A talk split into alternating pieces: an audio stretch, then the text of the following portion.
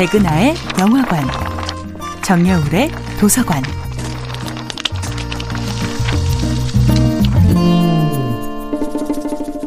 안녕하세요.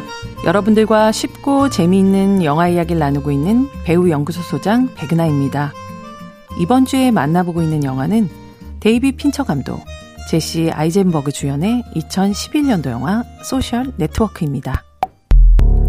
하버드 천재를 주인공으로 내세운 소셜 네트워크는 두 명의 영화 천재들의 협업으로 만들어졌는데요.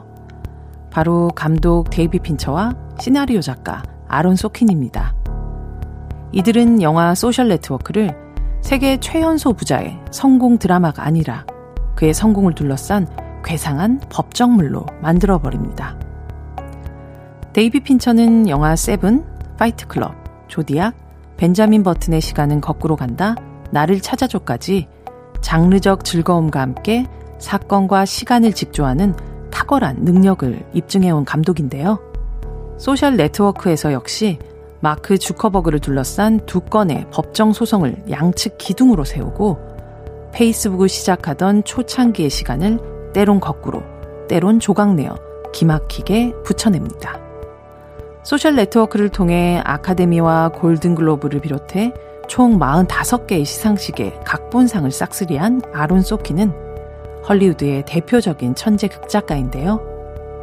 톰 크루즈 주연의 어퓨 굿맨, 대통령의 연인, 스티븐 스필버그 감독의 쉰들러 리스트 등을 통해 이름을 알린 그는 NBC 정치 드라마 웨스트윙이나 뉴스룸, 혹은 영화 소셜 네트워크 이후에 만든 영화 머니볼을 통해서도 확인할 수 있듯이 현실에서 길어올린 사실적이고 방대한 정보를 가장 영화적인 긴장감으로 재구성하고 허를 찌르는 대사를 통해 짜릿함을 안겨줍니다.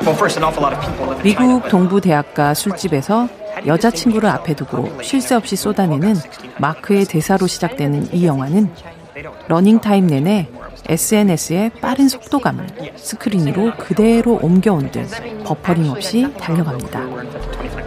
하지만 이 영화의 끝은 역설적으로 끝내 허락받지 못한 단 한 여자의 마음에 대한 느리고 미련한 집착으로 종결되죠. 마크는 전 여자친구에게 친구 신청을 보낸 후 새로 고침 버튼을 반복해서 누르고 있습니다. 어쩌면 이 영화는 이토록 단순 동작과 소리 없는 침묵, 공허한 얼굴이라는 결승점을 향해 달려온 120분의 레이스였는지도 모르겠습니다. 백은하의 영화관이었습니다.